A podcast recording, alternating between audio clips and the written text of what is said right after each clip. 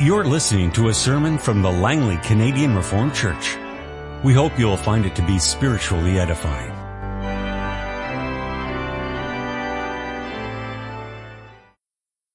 This morning we hear God's word in Ecclesiastes chapter 7. A good name is better than fine perfume. And the day of death better than the day of birth. It is better to go to a house of mourning than to go to a house of feasting. For death is the destiny of every man. The living should take this to heart. Sorrow is better than laughter because a sad face is good for the heart. The heart of the wise is in the house of mourning, but the heart of fools is in the house of pleasure. It is better to heed a wise man's rebuke than to listen to the song of fools. Like the crackling of thorns under the pot, so is the laughter of fools. This too is meaningless. Extortion turns a wise man into a fool, and a bribe corrupts the heart. The end of a matter is better than its beginning, and patience is better than pride. Do not be quickly provoked in your spirit, for anger resides in the lap of fools. Do not say, why were the old days better than these? For it is not wise to ask such questions. Wisdom, like an inheritance, is a good thing and benefits those who see the sun. Wisdom is a shelter, as money is a shelter. But the advantage of knowledge is this, that wisdom preserves the life of its possessor. Consider what God has done. Who can straighten what he has made crooked? When times are good, be happy.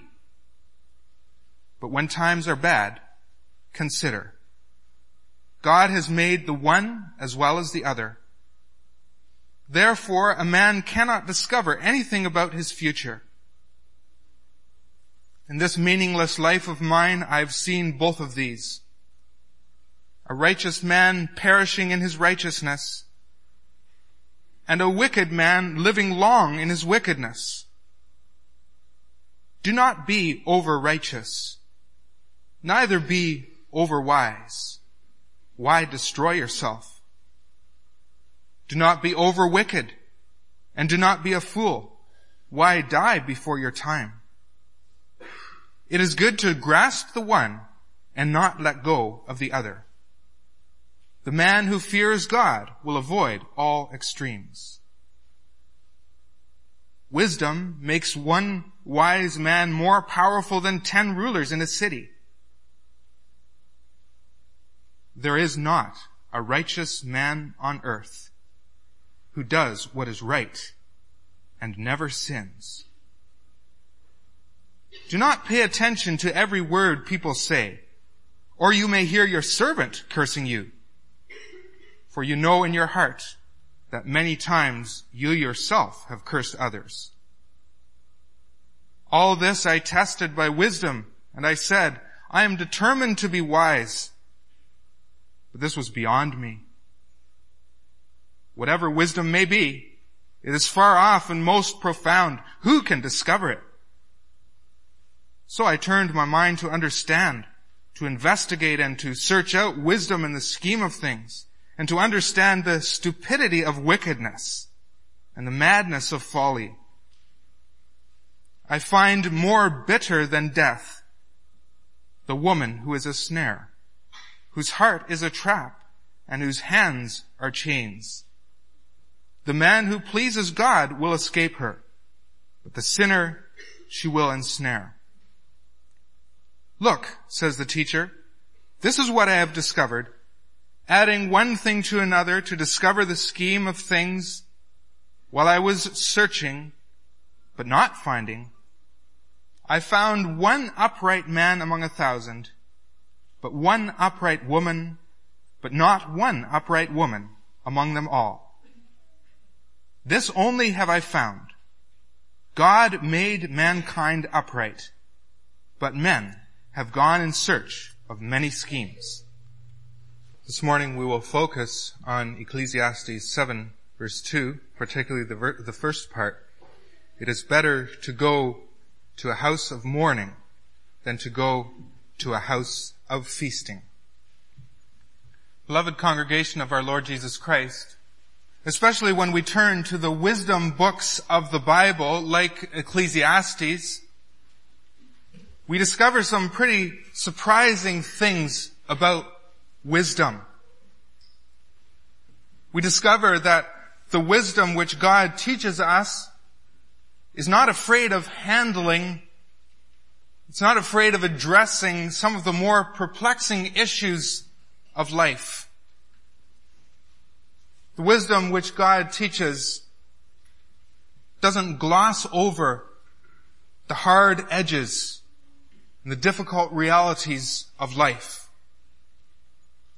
The wisdom which God teaches doesn't back away from even the most infuriating happenings of life.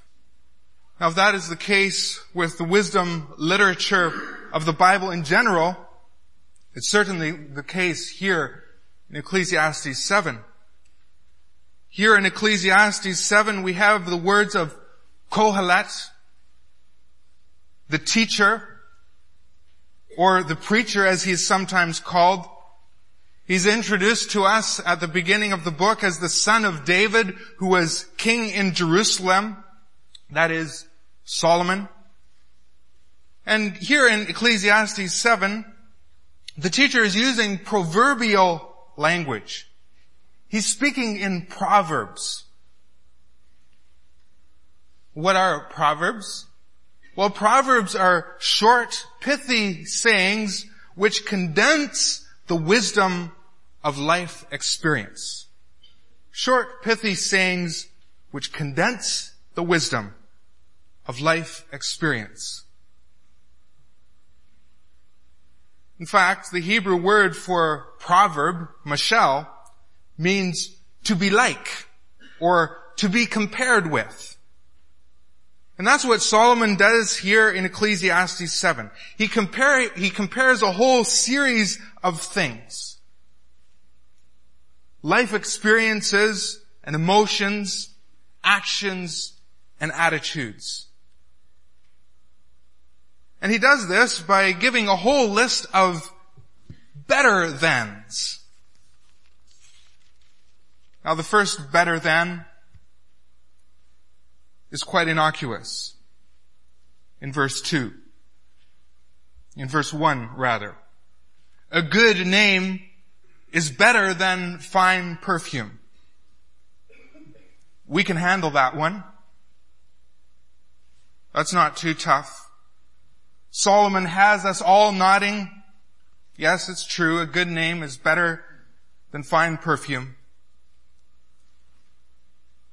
Our nodding stops though with the ones that follow. First, the one that we find in in verse 1b, and the day of death is better than the day of birth. What was that you said? We ask. The day of death is better than the day of birth. A funeral is better than the birth of a baby. And then the one in verse 2. It is better to go to a house of mourning than to go to a house of feasting. Mourning is better than feasting. Sorrow is better than laughter. Verse three. And a sad face is good for the heart. Brothers and sisters, I suspect that if we heard this talk from just anyone, we would be highly offended we would really doubt whether such a person has any clue what he's talking about. We would probably consider him rather morbid.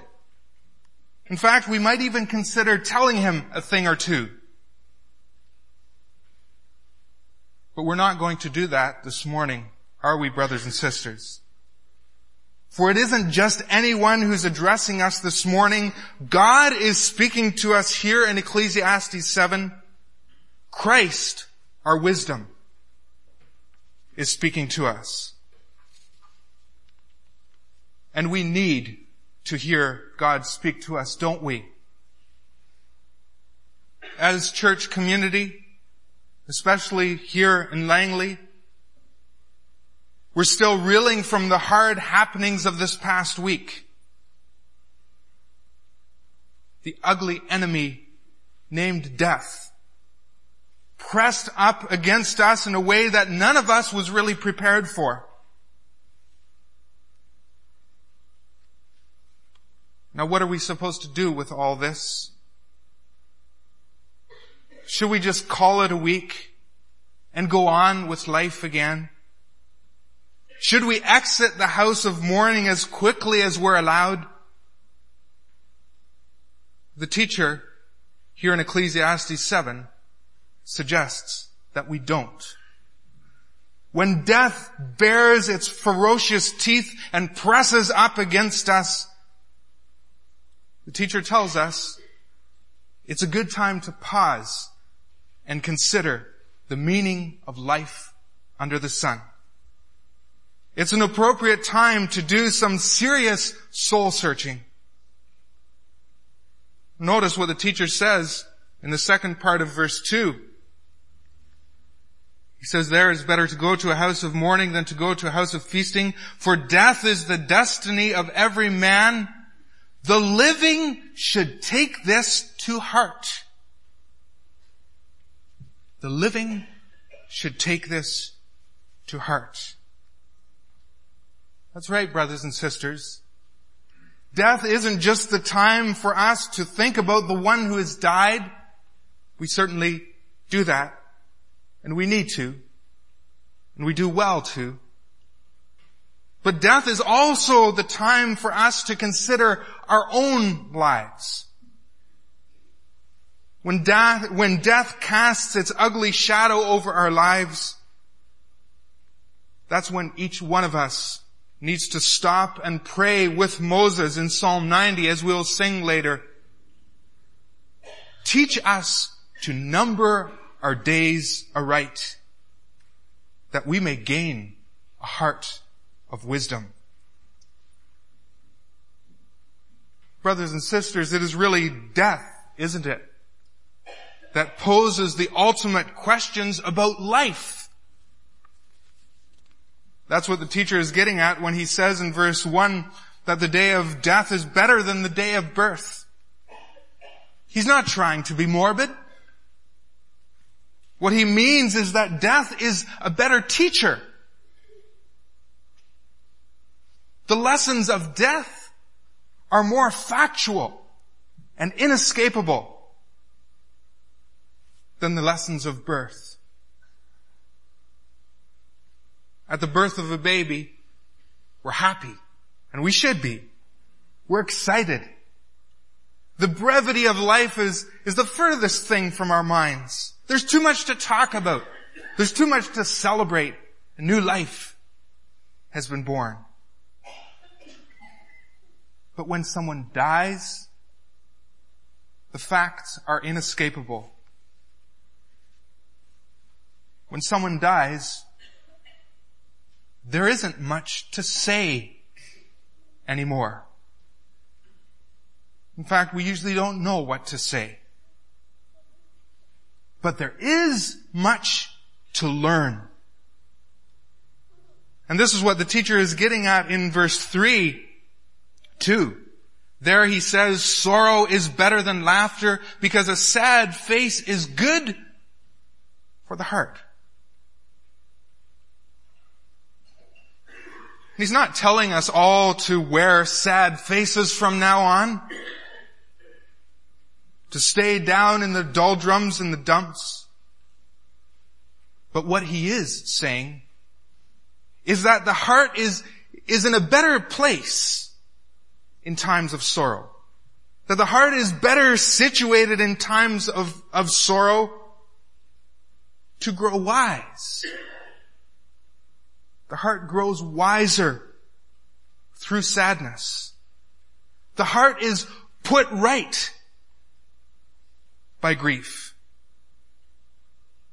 Those who have looked death in the face can expect renewal. They can expect transformation to happen in their hearts. They can expect a deep catharsis of their inner life. If they are wise, that is. If they are willing to listen to the voice of God and His Son as He speaks to us also here in Ecclesiastes 7. Not everyone listens, of course.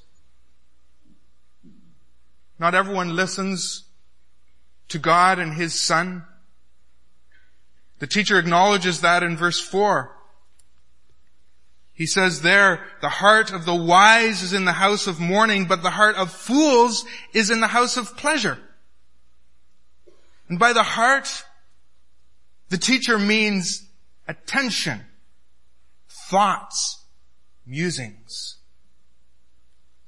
The musings of the wise are in the house of mourning. But the attention of the fool is in the house of pleasure. The fool, the one who hates God, he doesn't want to think about death. The fool doesn't want to know about death. He doesn't want to hear about it. The fool doesn't know what to do with himself in the house of mourning. Why? Because the fool is preoccupied with pleasure. He's only interested in devoting his attention to fun and laughter. But the wise person, the person who loves God, the person who believes in his son, allows death to rouse him to thought and concern. He allows death to prick him. The wise person isn't afraid to enter the house of mourning. In fact, he willingly goes there to join those who mourn. The wise man, the wise woman, the wise boy and the wise girl weeps with those who weep. Why does the truly wise person do this? Why does the biblically wise person enter the house of mourning and see the benefit? The reason is, brothers and sisters, is that that person knows Christ, who is our wisdom from God. The wise person remembers how Jesus entered the house of mourning the wise person recalls how Jesus went to be with Mary and Martha as they grieved over the death of Lazarus. The wise recall how Jesus wept. Brothers and sisters, don't be afraid of the house of mourning. Don't be afraid to enter the mourning and the grieving of your brothers and sisters.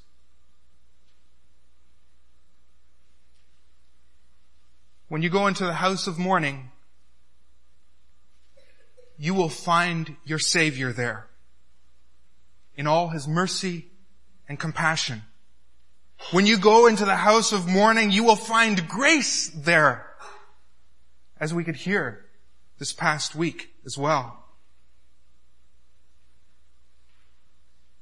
It's in the house of mourning where you will hear the good news of salvation. Do you remember what Jesus said in the house of mourning at Lazarus' funeral? It was then and there in the house of mourning that Jesus made the most powerful declaration in all of human history. It was then and there in the house of mourning that Jesus preached the gospel so it could be heard like never before when he said, I am the resurrection and the life. He who believes in me will live, even though he dies. And whoever lives and believes in me will never die.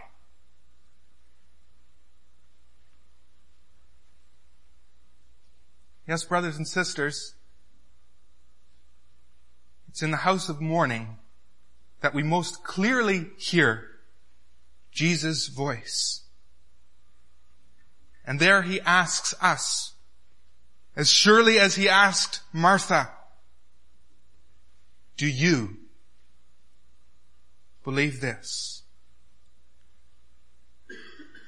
I am the resurrection and the life. Do you believe this? He who believes in me will live even though he dies. Do you believe this? And whoever lives and believes in me will never die. Jesus says to us, do you believe this?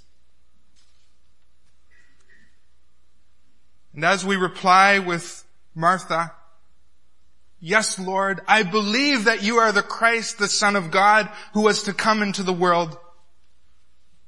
He assures us that He's going to change our mourning into dancing. He assures us that He will remove our sackcloth and that He will clothe us with joy.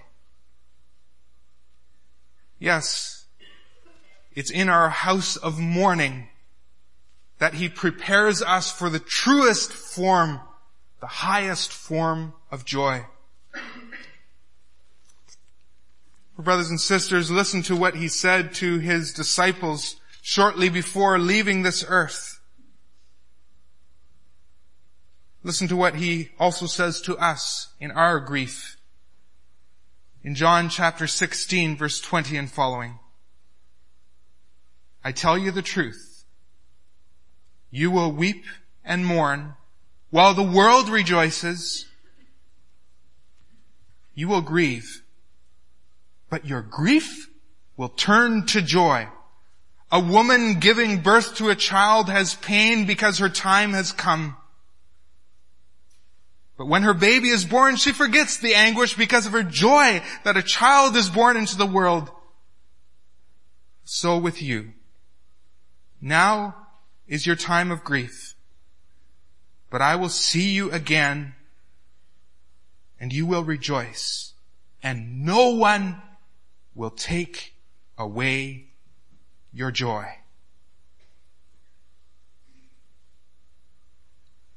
That's what our Savior says to us. And He can say that. For He has not only been in the house of mourning, He Himself entered the realm of death the ugly enemy named death attacked him with the gracious, with the greatest ferocity ever experienced by a human being. No other human being has been attacked by death like our Lord Jesus was. And it was not just death, but also Satan the accuser and all his demons assaulted him with all their wicked fury. But our Lord Jesus Christ overcame them. He destroyed them. He emerged as the victor. Yes, brothers and sisters,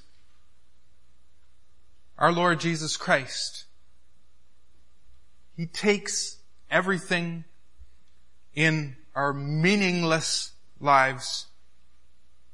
He takes everything that infuriates. He takes all those hard edges of our lives and he promises to give us eternal joy in spite of them. And when we say meaningless, then he says, come to me and I will give you rest. Amen. This has been a sermon from the Langley Canadian Reformed Church. For more information, please visit us on the web at www.langleycanrc.org.